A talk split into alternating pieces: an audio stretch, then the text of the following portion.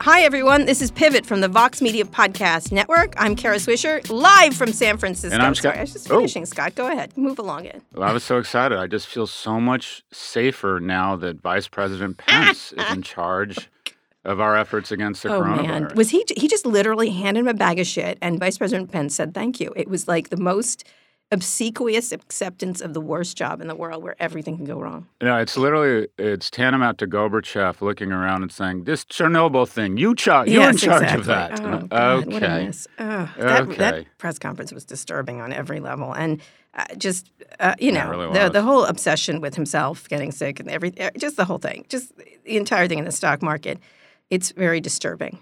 I just hope they put Betsy DeVos and Ben Carson in charge, just to really set a panic off. If young people want an opportunity to... Guys, the stock market went down after the press conference, which it usually does not do. But there you have it. Yeah, it's Josh from Ritholtz Management, downtown Josh Brown, just this incredibly smart guy. He pointed out something that was genius and how obvious it was, and that is... The big health scare in 2009, was that SARS? MERS. But go ahead, MERS. SARS was 2003. So MERS, SARS, M&Ms. So I think about 8,000 people died, but the markets didn't feel it because the markets didn't respond because the markets were already off 50%. And his viewpoint is the reason the markets are off now is because essentially they're looking for an excuse to be off because 80% of them are near their two-year highs. I mean, the market just got very frothy. Especially at the beginning of the year, yeah. Yeah, so this might just be, and you know what? This has nothing to do with, and actually I just want to acknowledge, someone wrote me a very thoughtful email saying, making light of the coronavirus and talking about stocks. She goes, just keep in mind there's a lot of human pain, and she's a Chinese national. She was talking about how a friend of hers had to fly home to take care of her very sick mother. But anyways, the... you know who benefits from the stock market going down? Anyone who owns stock is like, oh, no. But anyone who doesn't own stock, i.e. the majority of people under the age of 35, it's time for them to have the opportunity to buy into some good companies at a little bit lower price. So it's just so weird. Buying opportunity, as they say on Wall Street, correct? I saw...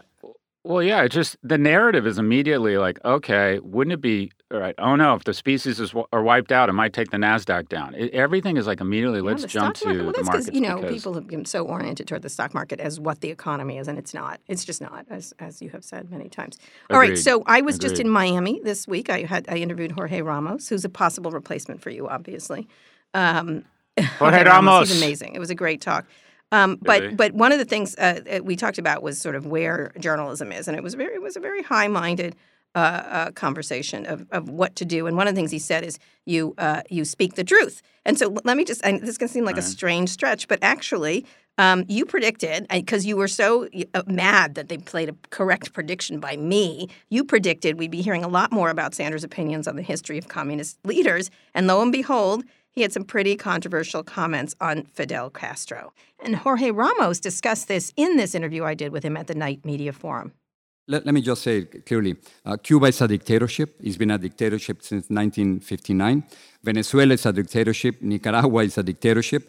And that's where you have to start. You cannot start by saying, well, maybe they have a great health program, or maybe they have an education. If they killed thousands of people in Cuba, if they have political prisoners, if they don't have opposition parties, that cannot be a democracy. And you cannot tell that to people who personally suffered from dictatorships. So it's going to be incredibly difficult.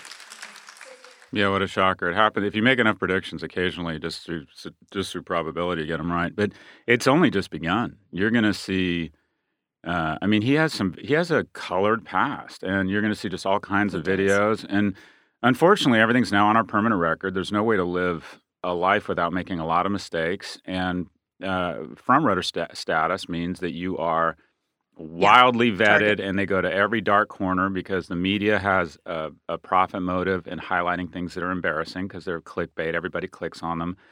But Senator Sanders has a lot of them. And here's the... Yeah, he has not been vetted properly. You're correct. Well, here's the problem. How does he win Florida? Well, that's what Jorge's talked about. He said it's impossible. We've never had a Democratic president win an election without winning Florida. And if you know people in Florida, they understandably have a very emotional reaction to South American socialists and autocratic leadership. And he has a lot. He's on record as being quite benign and cozying up to them. And Fidel's just literally the tip of the iceberg. There's going to be a lot more here. But I see what he's doing because he's so stubborn. I can watch him do it. It's like, there's nothing wrong with saying that. It's like saying, oh, Russia does some great things, like nice vodka or something like that. And it's like, that's not really – he should just stop. He's trying to make a point, like that he should be able to say there's some good things and say there's great things about them. And so, you know, and criticize them at the same time. And obviously Trump does this with Saudi Arabia or Russia or whatever. But it just looks – it's a bad look for him, and it takes away the ability to insult Trump about – his relationships with Saudi Arabia or Russia or things like that. I think it's a big mistake. And Ramos was noting that a lot of Latinos support Trump and now Fine was saying it. And so it's not this monolithic body, but this is not a good. Well, it's not even if I've watched a lot of these videos. It's not they're not balanced arguments like, okay, in the context of evaluating Russia, we have to remember they have a great scientific community. They've always placed an emphasis on education. It's not attempting to be a balanced argument. He comes across, if you watch the whole thing, as an apologist and, quite frankly, as someone who endorses a movement away from the full-body contact approach or gestalt of capitalism, which has its flaws, towards a more socialist and even maybe a communist ideology. It's not a balanced argument that he's making. What he's implicitly doing is endorsing a different social and political construct. Yes, and that's the problem. And of 100 senators, America has decided to elect one socialist. So the election comes down to this. If I were Trump, I would just make the entire election if it looks like it's going to be Sanders and Trump. And you know what? Right now, it kind of looks that way. I would just be socialism versus capitalism. Sure. That's it. Just make the whole thing socialism versus capitalism. There you go. Well, speaking of capitalism, we're going to go to big stories now. Bob Iger stepping down from CEO of Disney. What the? You WTF? Know him. I don't. I do. Did you reach out to Bob? Do you call him Bobby? What does he call you? I call him Bob. You call him Bob? I did reach out to him. I'm not going to discuss my discussions with him. Well, what's the point? What's the point of listening to this pod if we don't get some insight from you? As you know, one of my predictions was that he was going to leave after announcing streaming, which I did. I think it was the suddenness of it. He's been nothing has come out since, right? That there is they asked him about health issues, any other controversial issues. He had been wanting to leave. I think the surprise was who he picked because they thought they were going to pick the guy who ran streaming, Kevin, and I'm blanking on his name, and they picked this other Bob Chapek, who is the chairman of Disney Parks, which is a really big job. It used to be run by a guy named Tom Staggs, who everybody thought who kind of looked like Bob Iger. He had kind of that look, and then Staggs left and Iger was not ready to leave at that time, even though he had thought he did. And so I think what's interesting is he's leaving, but he's not leaving, right? He's going to stay there through 2021 as executive chairman. This other Bob, the new Bob, we all say old Bob and new Bob, is reporting to him, and he's still earning this massive salary. And he did say it a number of times, even though he had re-signed to a longer term thing. So I think there was all these immediate rumors that he was going to be Bloomberg's vice presidential candidate because there had been he had been thinking about it a little bit, running for president. And so, you know, I'm not sure there's more here. And again, I'll, if something happens, I'll look like an idiot. But I think he was going to leave, and in this way, he's leaving without leaving, I guess. Something's up here. This is the whole thing. All right, tell me. Well, the whole thing felt rushed, and also, I mean, there's a couple things to unpack here. Typically, the person who becomes CEO of Pepsi comes up through marketing. Yeah. The CEO of General Motors usually is a product engineer. And if you think about Disney and where they are really differentiated and where they are probably their future lies and their ability to maintain this unbelievable momentum, it's in a word, it's content. Their ability to create $7 billion plus films in 1 year, to lead the box office 3 years in a row, then take that amazing content, put it on Disney Plus, then create parks centered around those themes, then sell Mandalorian action figures, and the wheel spins. But the epicenter, if you will, the centrifugal force, the thing that gets the merry-go-round or the wheel flying is content. And it's just interesting that they chose someone from parks to run the whole thing. I felt that the whole thing seemed so rushed that there was some sort of, I feel like there's another shoe to drop here, but to be clear, it's important to shout or just call out, under Bob Iger's leadership, profits up 300%, stock up 400%. That means fivefold. You know, he brought a decent amount of dignity and grace. He was never mean. He was never flamboyant. He was never in the news. He's been largely He's been totally scandal-free. And also, 1 out of 3 acquisitions work. 2 out of 3 fail. He is arguably the best acquirer in the history of corporate America. He's done it. Yep, he's Pixar, Marvel, Lucasfilm. I mean, come on. And he paid he really is. Reasonable prices for all these things, and he has a great reputation. So, you know, boss, he deserves a victory lap. He deserves, you know, I hope, you know, I don't know how much money he's made, but he deserves it all. He's coming to Code, and he hasn't canceled. So, and he's still, you know, he's still in charge of content. So I think we'll be asking him these questions. I don't know if the other Bob is coming, JPIC. One of the things I think that is unusual is this. It looks like this guy's – and look, the parks job is critically – Tom Staggs was hugely profitable. Hugely profitable and very important part of Disney. And it really – you put someone in there and they succeed, you do – you know, that's a great executive, essentially a great operational executive. Yeah. Compared to any of the others, that's the most difficult job at Disney from what I'm told. Yeah. Because there's so much going on. There's so much and analog and all kinds of stuff. And, of course, he's dealing with coronavirus now and both in – they have big exposure in China. With their parks there and their largely their parks, which are super popular there. And so, you know, he would be among those picked, but I think what it was is they didn't pick the content people, the Kevin and others.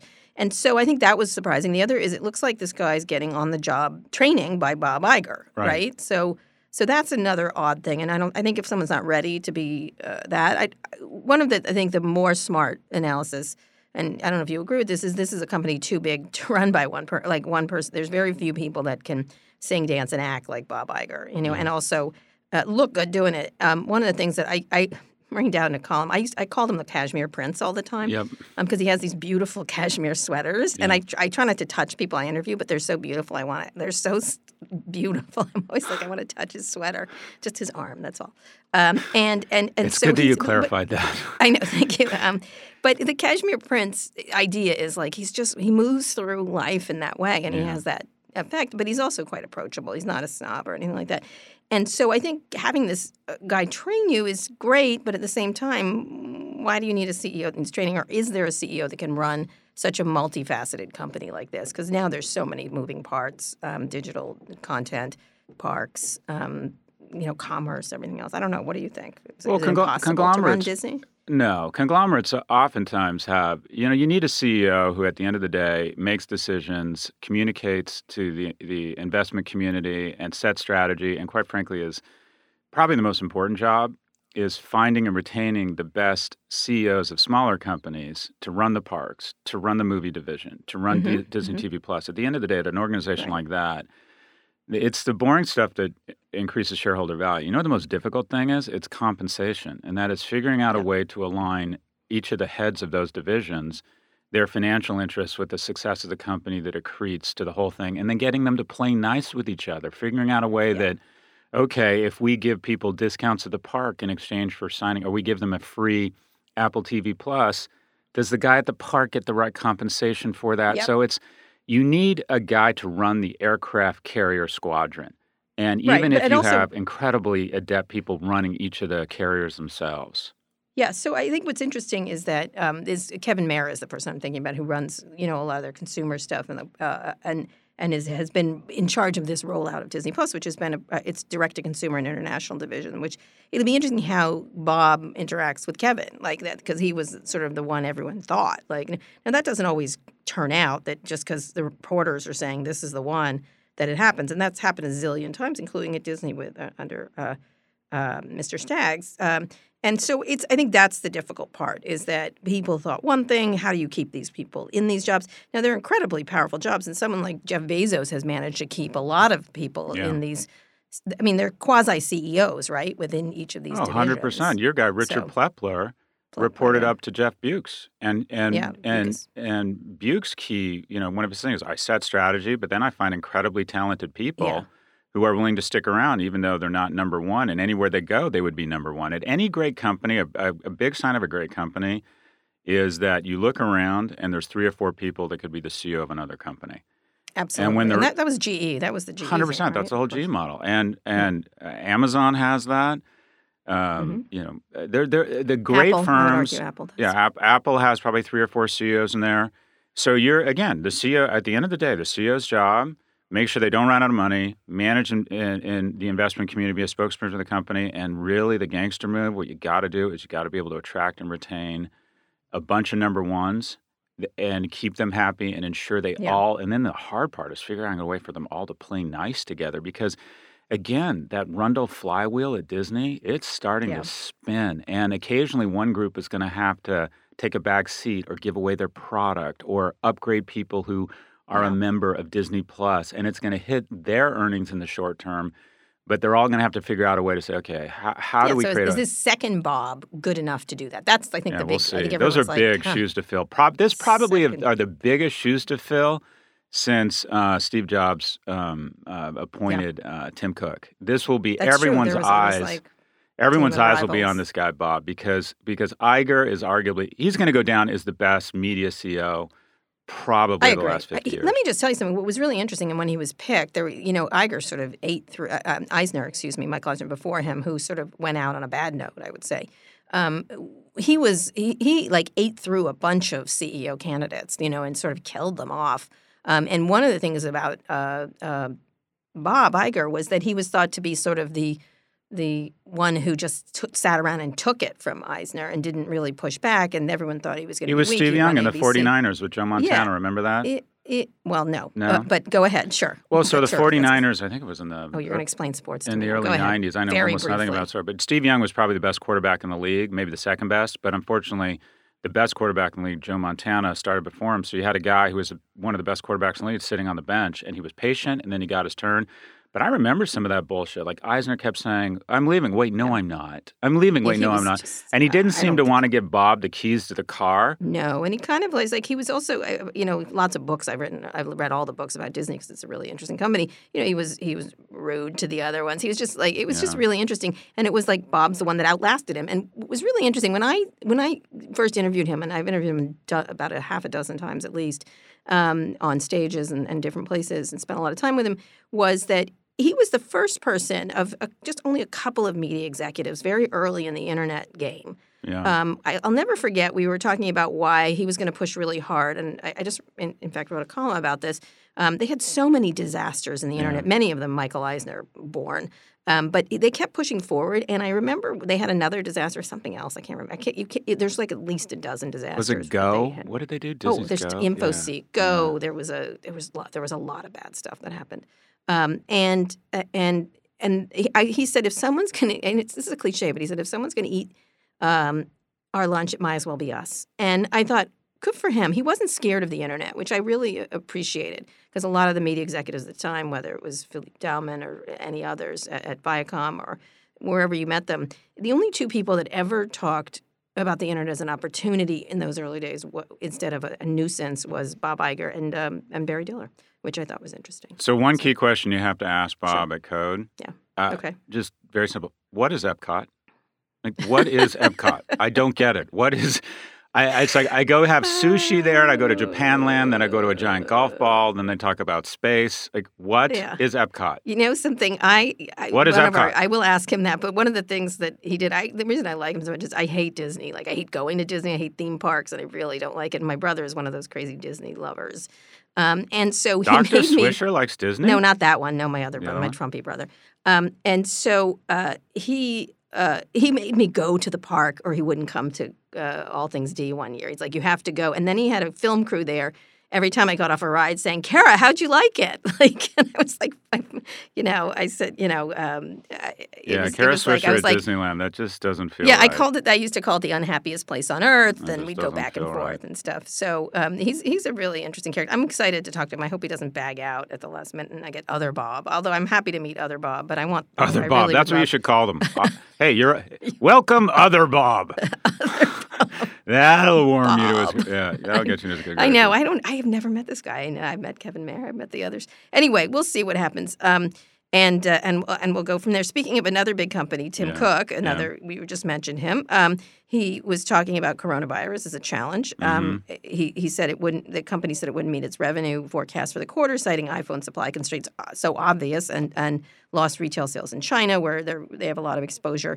It's reopened 30 of its 42 stores in China, had closed them, many of them down. What do you think of this? What's going on? Because now that it's becoming plateauing in China, from what I understand. But at the same time, it affects these. Where would you, away from Apple, where would you invest right now? How do they get it once coronavirus does get under control? What happens? What do you do now as an investor?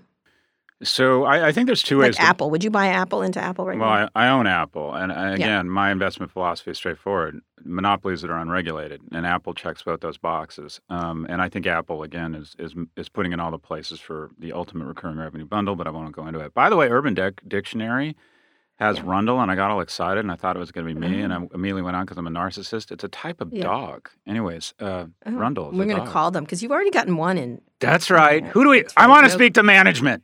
Who's the manager at Urban Dictionary? So, anyways, might be a new job for Bob Iger. How to play the coronavirus? There's two ways to think about it. I think the first is defense, and that is there are certain industries where they will be recast as a negative in light of the virus, and they'll never recover. So, I think you could argue movie theaters were already on their way down. This just makes things worse. People go to the movies less and find they don't miss it.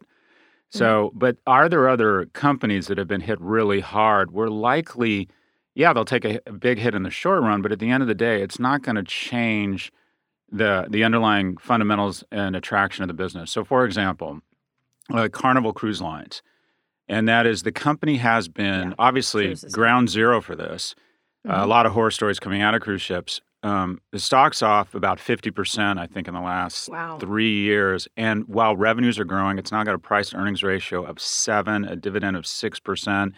Very well-run company. I just met the CMO. He's a very thoughtful guy. One out of two people who are on a cruise right now are on a Carnival Cruise brand. So they've got scale, they've got a great loyalty program, and I don't believe that once this thing is over, people are going to be any less fond of taking cruises. And what we also have in our society is we have the Full Employment Carnival Cruise Act in the form of Social Security, because while Social Security takes seniors, 29% of them who would be in poverty without it, down to 9%, we spend $1 trillion on it, so $200 billion of Social Security, or 1/5, is an effective social program. The other $800 billion is such that a couple can upgrade from Carnival to Princess, also owned by Carnival. So you have $1 trillion subsidy, a lot of which I'd love to see this math. I bet 20 to 30 billion of that trillion goes right to cruises in the form of upgrades. So Carnival Cruises. So that's playing what I'd call defense, and that is what industries have been or companies have been hit really, really. So, for example, American Airlines is now below its IPO price, but also their largest cost input has fallen in price. So if you think people are going to continue to fly once the virus is over, American Airlines has been hit really hard. But my favorite on the defensive side is Carnival, something I wrote about today, Carnival, playing offense. How interesting. I'm going to ask you what is an offensive stock, because my column about to appear in The Times is about these work-from-home companies like Zoom, which is up 50%.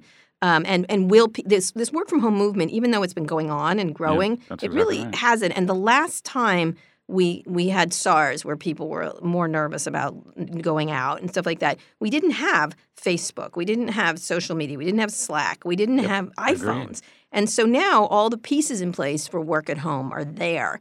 Are there any ones that's a defensive stock, Carnival? What is an offensive stock? Right. So how do we play offense?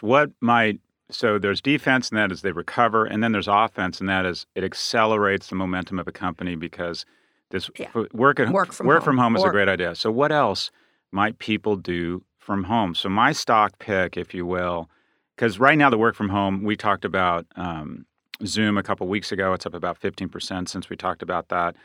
The one I think has a big opportunity because it brings not only tailwinds from the coronavirus is Peloton. And that is, I think that people are perhaps going to do an additional workout at home. I think people are going to decide, well, maybe I won't go to crowded places, and I've been I've been thinking about buying a Peloton, or I have one and this is my excuse to use it. If you look at their vertical, they have Apple-like margins. They have a recurring revenue stream in the app, about 20%. That's interesting. They have... You're right. That's a good one. They have outrageous loyalty in terms of their community. Their NPS I love my scores, Peloton. Their NPS scores are off the hook. And you know what they should do? You know what they should do, Kara? What? They could create, right now it's about $7 billion in market cap, growing 50% a year. Although Apple doesn't like to acquire firms, I've never seen a better brand fit with any company with Apple than Peloton. You're 100% right. I have such envy to buy the track. I'm going to buy the rowing machine. And the community. Oh, they have a rowing machine? They're coming out with a rowing machine later in the year. I would totally buy that. So, I almost bought one on Instagram the other day. $7 billion. So cool. They'll do $2 billion in revenues, about 3.5 to 4 times revenues, which is expensive, but it's growing at 50% a year. And you know what these guys could do? They would add $2 to $3 billion in market cap. They should start, and this, you're going to laugh at this, they should start a dating site of like-minded people into fitness. Their community is so strong. They're so passionate. There's this underlying assumption that most of the people on Pelotons are hot, which is what drives any dating site. They could create a community, and they could call it something else, such that it didn't feel like a dating site. But the Peloton community is, in my opinion, one of the largest unmonetized assets. I have to say, I really do like America. This work at home. Workout at home is now really very convenient. I'm going to have a mirror put in just to test it because I'm going to write about it a little bit. But you're right. You're 100% right. All right, we're going to move to one more thing. And work from home is a really interesting thing. And not just that, but teleeducation. Yeah. Really interesting to see if people start to test this out. If this gets worse, and let's hope it doesn't get worse. But a lot of these stocks are very poised for these. And if you look at any of them in that area, because it's a very different world than the last time this happened. But last one, Uber Eats updates. Jason Droege, who I've interviewed before with Jason Del Rey on stage, is leaving the company. Uber has not given comment as to why. Last month, you predicted that Uber Eats would be spun off, but they've been actually pulling back. Dara Khosrowshahi is pulling Eats out of the market where it's not among the top two food delivery services. I just interviewed a chef yesterday here in San Francisco who was talking about how it kills, the restaurant business, but you have to be in at all these different delivery services. It's a cutthroat thing, and he was talking about restaurants getting together and not letting them have 30%. Like they've got to start getting together. It's a really tough business. Uber agreed to sell its Indian food delivery service to local rival. It discontinued food delivery operations in Vienna and pulled out of South Korea. So, what do you think? Jason's a really interesting character. Very, he was sort of, ate Uber Eats. I don't know how, he was like super like. This was the big opportunity, and at a Code 2 years ago, Dara talked about it being a really critical part of their business. So what up, Scott? Well, no CEO ever says this is a shitty part of our business. I don't care about it, and I'm trying to unload it. He went on and on 2 years ago. I'm just saying. Okay, he said it was 24 months ago. That was before they were public. That was before the shit show that is the Uber company as a public company. Uber is making the transition they need to make, and that is they're going from growth to margin. And even if you look I haven't seen the analysis, but just anecdotal pulse marketing, I notice Uber costs are going up in Manhattan. And that's exactly the right thing, which means they'll take their growth down. Uber Eats is a terrible business. And when the CEO of that company leaves, it's one of two things, or it's one of three things. For personal reasons, which is why they always say, I want to spend more time with their family. None of these guys want to spend more time with their family. And then two, it's a change. They have disagreements over strategy. And in this instance, I would imagine that Dara said, you need to clean this thing up because we're packaging it and selling it. And you need to take growth down, figure out a way to get it more profitable. Basically, he's shown up and said, everything we've been planning for, everything you've been hiring for, everything you've been trying to figure out as the person running this decision, just kidding, go the other way. Yeah. And start firing people, start pulling out of markets, and start putting lipstick on this pig because we got to dress this thing up and get it to market. And my guess is the CEO's like, boss, I've been working my ass off around this strategy. Just no, find another guy or gal to do your dirty work here. I'm done. Or he's trying to sell it. But the two have had a parting of ways because they're obviously both talented executives. There's been a shift in strategy. And this just buttresses, and again, it might be confirmation bias. But again, my prediction with this other shitty company, DoorDash, trying to figure out a way to go public.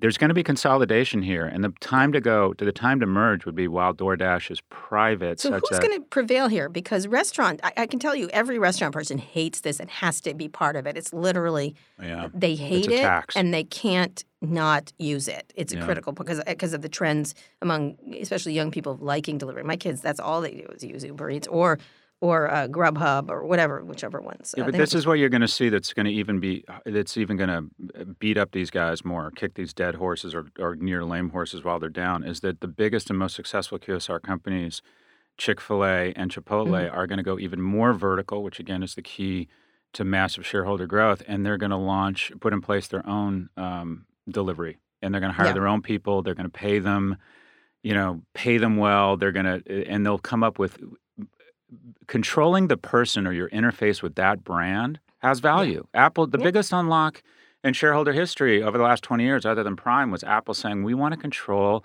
your interaction with our brand at the point of purchase. So when Chipotle or Chick-fil-A put people in a uniform and they're smart and they're nice and they're high EQ and maybe they give them a certain verbiage, a certain eye contact, whatever it might be, they're trained to be Chipotle ambassadors.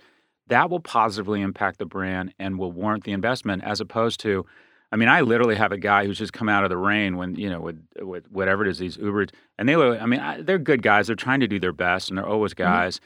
But it's not what I call a highly branded experience. No, not right? at all. They throw a plastic bag at you. Yeah. I'm sorry, go ahead. Yeah, they come and run. They run. Yeah. Yeah, and there's been some incidents and things like that. You know, it's sort of, remember Cosmo.com. It's just not – it's not a – it's a race to the bottom, for, and especially when Amazon – to me, Amazon will be the player here eventually, because you do trust Amazon with your delivery, and they have been trying to professionalize. Do you think they're going to get into food delivery? Yeah, because they've been professionalizing delivery. They certainly, with the trucks and everything else, and they have to deal with these safety issues that plague them as usual at Amazon.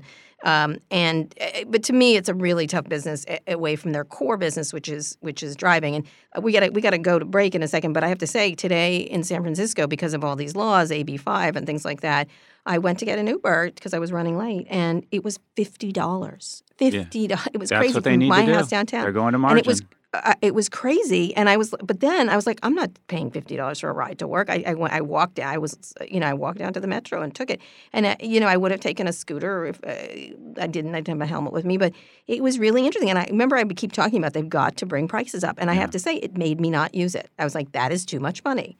That is too much money. Well, it's margin or growth. They're moving to a margin story. It's the right thing. It's going to hurt the stock, but it's the right thing to do long term. All right. Okay. We'll see how long that lasts, though, because now it's way too. It's now a product I don't like that much because it's so expensive, and I'd rather try. The jungle cat is on a scooter. On a scooter. I don't have my helmet here, so I'm not going to use the scooter, but I would. And you have a helmet. Bike. It's called that hair. Your head is safer than. I'm so sorry. There is no helmet that can protect. Hairless. I'm sorry. You're a hairless cat. My gosh. But the fact of the matter is, I have fantastic hair. I'd grow it down to my waist. One of the things that's interesting is that I am using their jump bikes quite a bit. I love them. I think they're great. I don't know much about that. They're bikes. They're electric bikes, and they give you a little boost. You bike, but at the same time, if there's especially in San Francisco, if there's a little bit of a hill, takes you right up it. And so I've been using those in Washington quite a lot over scooters. They have baskets. They feel slightly safer and more solid, and they give you a boost. I think the electric bike, I'm even thinking of buying an electric bike, but I think the rental electric bike market is amazing, and that's run by Uber, has the biggest one with Jump.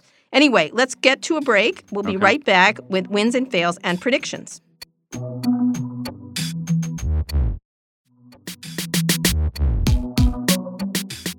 Okay, we're back with Scott. Scott, there's so many wins and fails this week. Why don't you begin? Okay, so my win is Panera. That is going to a recurring revenue bundle, if you will, or just recurring revenue around coffee. Yeah, Panera. Yeah. Okay, all right. $8.99 for unlimited coffee. All right. And it's really interesting because if you think about it, it's kind of a genius move because coffee prices. A year? $8.99 a month or a year? It's $8.99 a month. All right. Okay. Yeah. Why do you think that's great? Well, look, people, do you realize on average people spend $1,100 a year on coffee?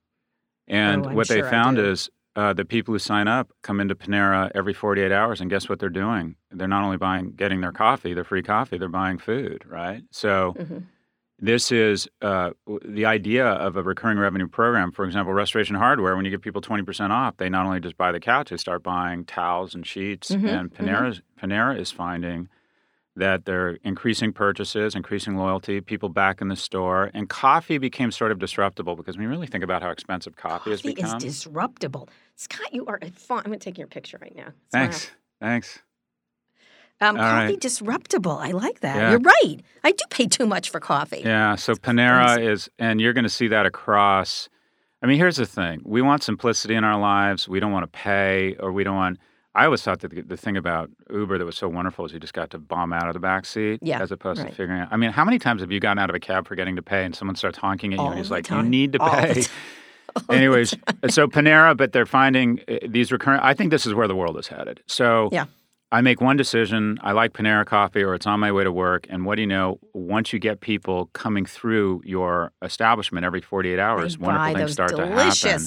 Pastries they have there. They have delicious pastries. So innovation across recurring revenue at Panera, that's my all right. All right. And by the way, it takes some leadership because someone in the meeting says, well wait, we're going to lose money from people who spend $4 for our chai latte or whatever the heck it is they sell. So it's any coffee or just coffee? The honest answer is I don't know.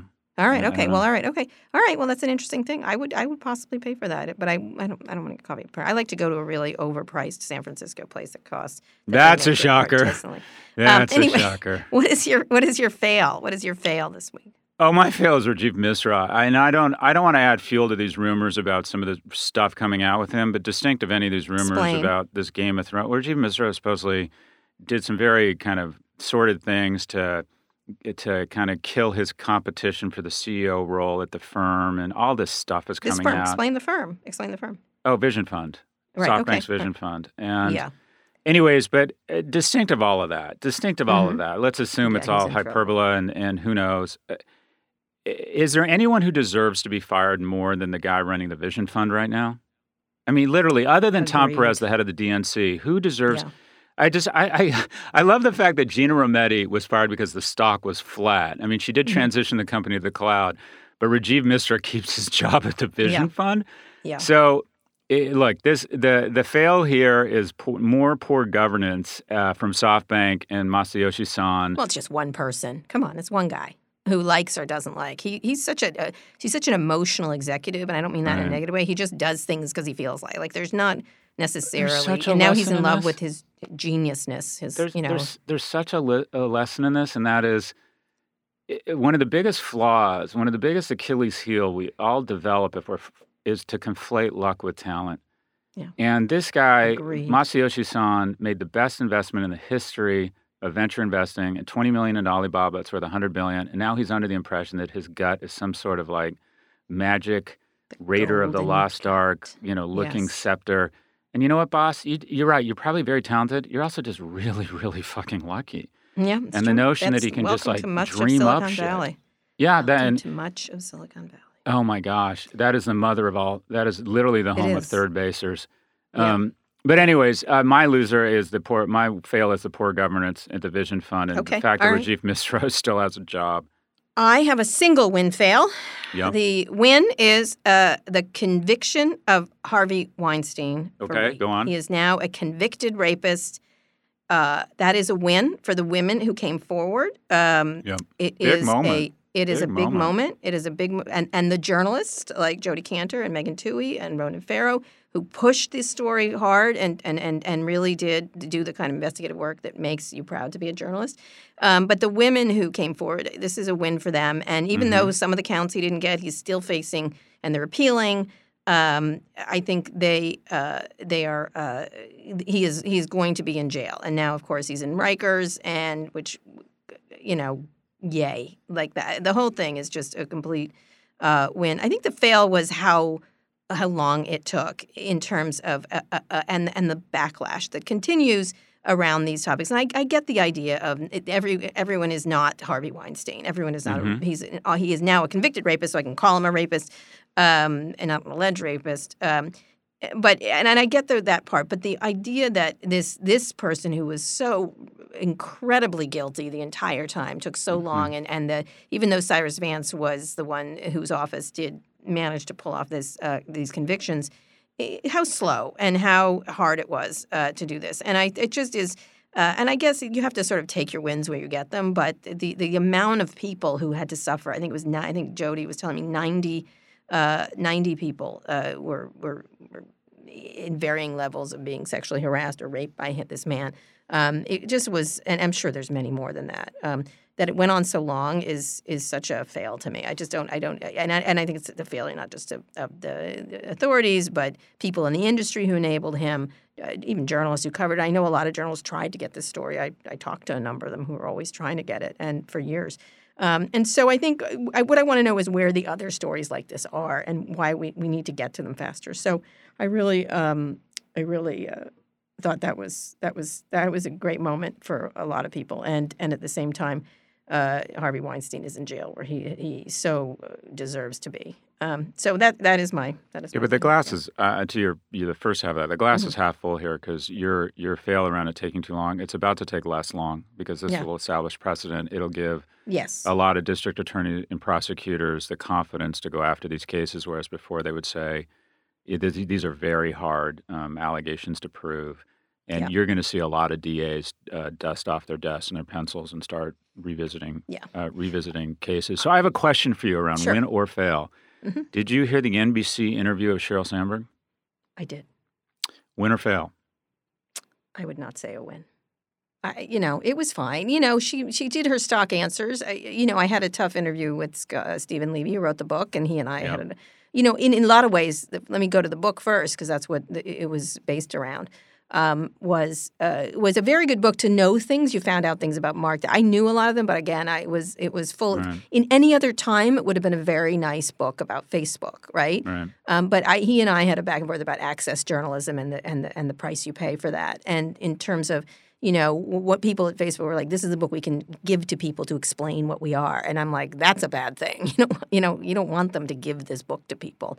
And so I was, and again, it was some of the reporting was super interesting and revelatory when Stephen didn't mean it. And he and I did have an argument about, he said he was showing, not telling. I'm like, in this case, things have changed. You have to tell. He did a good job keeping up with me and me giving him a hard time. And I think he's a very good journalist. But journalism has changed. And again, back to Jorge Ramos, he was like, you can't just be a typer of information or a sayer of information. You have to really start to come to conclusions and speak truth to power. And so that backdrop, I don't feel like that interview spoke truth to power. And I don't know what I would do in an interview with Sheryl right now. And I like Sheryl personally. But I definitely would have been a lot harder on her and demanded her to get off her talking points. I don't fault her for staying on her talking points because that's what you do. But you have to at least go there with these people. I'm not sure I don't know what I would do in that interview, but it was not – I don't think it was a successful interview. But again, I don't fault Sheryl for doing what she does, which is go to talking points. What is she going to do, suddenly break down and say, yes, it was all me? Or all right. I don't know. What do you think? So I spoke – John Battelle, who's a friend and teaches a class at the School of Journalism at Columbia.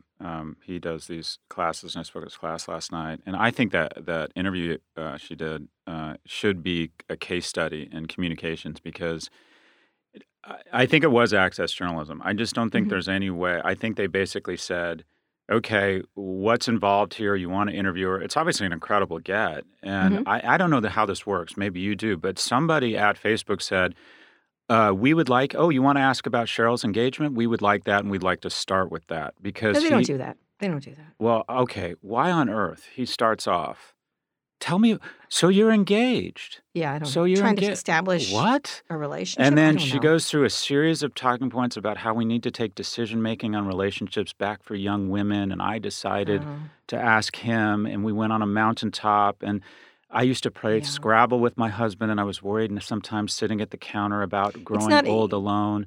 All this stuff is, I think, it's not the right thing for right now. It's very poignant. It's very gripping, and it's all been tested. What's the opposite of a trigger, a likability point? And I started listening to this thing, and about 17 minutes in, I just couldn't take it anymore. Yeah. And in the mother of all, awkward segues, and the reporter goes, so in the book, it says you're a control freak obsessed with your image and that you yell at your direct reports. And it was sort of this very awkward segue, but it just felt very... I just kept thinking that term, access journalism, I was curious. Sometimes you try to establish rapport with someone who, who you – actually, Casey Newton of The Verge had a really good thing. It's one of the tricks that Sheryl has is saying she's nervous before interviews to the journalist to feel like she's vulnerable, which I thought was interesting. It's the journalist's job here to not do that. I think you try to establish rapport in the beginning. I have a different thing depending on the person. Sometimes people are like, oh, you're going to get them, Kara. Sometimes I don't want to get them. You feel their sweater. I feel their sweater. I sometimes do things like that. But I do I'll tell you, you either have to sort of establish dominance right away, or you have to sort of push them off their game or ask a very strange question to make them confused. I have all kinds – depends on the person. And sometimes, like with this Jorge Ramos, I just like him. And so I'm not going to – there's no reason to attack him. But I went right to Trump with him because why else would I talk about anything? Like, because he had that back and forth and what was going on. And so I tend to go right for the actual thing, which is – my first question to Cheryl would be, if she ever did another interview with me again, would be, when are you leaving Facebook? Because I think you're leaving Facebook. And I would state it. I'd say I wouldn't say many people think. I'd say I think you're going to leave Facebook and trying to find a good exit strategy here. So let's talk about that. And I think I would just say it out loud. And I think Cheryl could take it. And I think she would actually give a much better answer. I think by doing this backing into it things that the reporters tend to do in interviews, it never succeeds. And you let them go on. Last thing is, sometimes you do let them go on. I think my interview with Mark was so successful because I let him go on, but I knew what I was doing. I was like, I was letting him further make a problem for himself around this. In this case, was Holocaust deniers.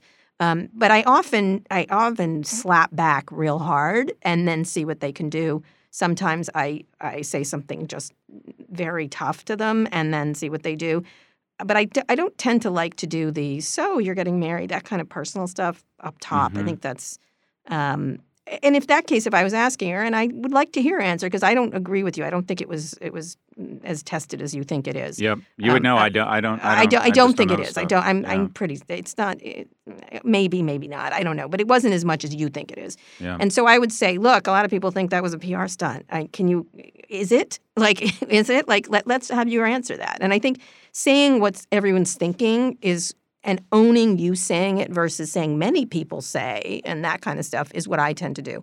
And in this case, I think right now Facebook is facing a lot of big issues, and I think starting with her marriage is not something I would do right now. And I'm very happy that she's getting married. I'm happy she's found love, and but I don't think I would do that. And again, Cheryl did her job, right? Like I don't think I don't fault her for doing her talking points. No, I thought it was brilliant. It's going to be not only there's one case study there, and then there's another case study, and that is. We have these inanimate legal entities called corporations, and we like to think they're people. They're not. And what the investor relations departments try to do is they try and personify the company, because if a company is likable, it gets another 1 to 3 times EBITDA. It is the most accretive thing you can do is to have Tim Cook be likable and talk about Alabama football. Where did he go? You know, they all have their favorite teams, and they talk about, you know, go hide or whatever. And they, you know, talk about their kayaking and the charity work they do, or they talk about Ted Turner's maverick nature or Richard Branson's just incredible, crazy side, and they, like, put him in a wedding dress. Sheryl Sandberg has taken it to a new level. The personification, her brand of likability, her discussion of her personal loss and her viewpoints, important discussions around other issues.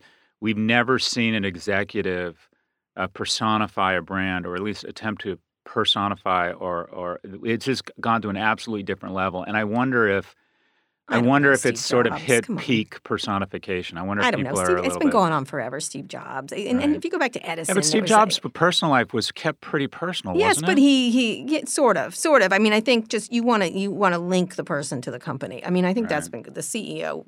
Fandomness has been going on forever. And Elon Musk, come on, it's all over the place. No, I'm saying, but has it ever gone to this extent? I don't think Cheryl's even close. I think Elon would be. I'd pick Elon. There's lots of people. Or Lee Iacocca or whatever. I get that. I get the concept. But in this case, I would have done a different interview. And when I do interviews, I tend to try to say the obvious part out loud. And I think that's – reporters have to do that. And not worry about. And and I'll end on this because we got to go. Is Jorge Ramos again said one of the things that when I do interviews, he was asking me how I do interviews, and he said when I do interviews, I assume I'm never going to talk to them again. That's how I go into the interview because they are going to be mad at me or whatever. I just don't assume I want a long-term relationship, and I don't pull back anything because I don't care if I get thrown out of the room. And I think that's exactly the right way to go these days, especially. Same thing with that book. He had to come to conclusions that he didn't, and it was too bad because he had amazing access, and he didn't come to conclusions at the end of it. Really, I found disappointing. But whatever. So that's it. So do you have a prediction?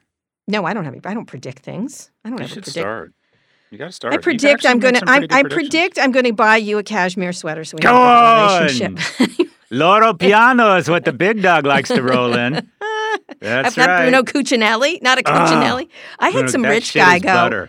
I was saying I liked someone's outfit, and he's like, "Ugh, it's probably Bruno Cucinelli." Like I was like, okay, like what? I didn't know the whole stratosphere of sweater wearing expense for men and stuff. No, Loro Piano is sort of you're Italian and you've inherited money. Bruno Cucinelli is you bought it at an outlet, but it's still amazing. Anyways, so I have a prediction. All right, quick. If over 1 million people are diagnosed with the coronavirus in the U.S., and I'm praying that doesn't happen, Nikki Haley is going to be vice president. Oh, okay. That's been out there. Pence is being set up as the fall guy. Awful. I can't believe if I had to stack rank them, I like Pence better. Jeez Louise. Versus Nikki Haley? Oh, God. She's such a suck-up. Governor Haley? She's Governor good. Haley, on! She's been saying the most ridiculous things in order to suck up to Trump. It's gross. Yeah, and she's smart. Pence, I think, is just like an empty vessel of nothing and kind of dumb. And she's not, and so that pisses me off. Talk about literally the mother of all no-win jobs. I mean, it's just like... He's so dumb. They just literally handed it to him. Here, do this. How is there upside? Is he going to get any credit? Are they going to be like, no. Anyways, that is just... Okay. It's like, again, it's like, remember those, did you see Chernobyl? Those firefighters are like, can you go into the mine and get the uranium out? Anyways, so I think Nikki Haley, I think she might that's be a big rumor. That's a big old rumor running around. So let's just see. Anyway, Scott, we have to go, but I want to do a shout out to Abby Weiss, who wrote us. I am enriched and challenged by Pivot. However, since the iPhone episode, my boyfriend calls it the yelling podcast. I can't listen when he's in the house. Thank you, Abby. I have another shout out. So winning strategy just played to the dog's narcissism. Terry Kawaja created Prop G Bingo and distributed a bingo card. So let's play Prop G Bingo. We have a gestalt here of consensual hallucination, despite the fact Kara and her dreamy hair constantly yells, boom. I weaponize, or I feel with my access to cheap capital, the big dog can get Netflix, Chipotle, and Cialis. That is Prop G Bingo. That's a bingo. Oh, Terry Kawaja on my Twitter profile sent out a bingo card. So thank you, Terry. Oh, my God. Chipotle, Cialis. There you go. There you go. There's gangster on there? I have to look. Are you kidding? How could it not be? I was tiny writing. I haven't been able to pull it up on a regular computer. Made my day. That was really nice of them. Thank you, Terry. Kara Kawaja does some very funny things. Anyway, remember, we love your questions. If you have a question about a story you're hearing in the news, email us at pivot@voxmedia.com to be featured on the show. Thank you again, Abby Weiss. And we will continue yelling and keep your boyfriend. Kara, have a wonderful weekend. Thank you. You deserve it. I was thinking about what a good person and a good mother you are. You deserve a wonderful weekend. I'm going to surround you with white light, weekend light. I'm away from my kids. I miss them all. It's terrible. But I'm going to a creativity conference called the Vox Sessions that Laura Holson, a New York Times reporter, is running. And I'm actually interviewing Alex Berg from Silicon Valley and a top HBO executive. What kind of bullshit is that? Creativity. I'm taking Erica Anderson. You're going to play with Legos. Erica Anderson and I are going to go and get creative. That's what we're going to do in the mountains of beauty near Santa Cruz. It's very exciting. We're excited. That sounds nice. Take your vape. Did you not get your invitation? Oh, I'm sorry. They only had 1,100 people. I'm 1,101. That's true. Listen to me. Read the credits, and we got to go. Today's show was produced by Rebecca Sinanis. Our executive producer is Erica Anderson. And special thanks to Rebecca Castro and Drew Burrows.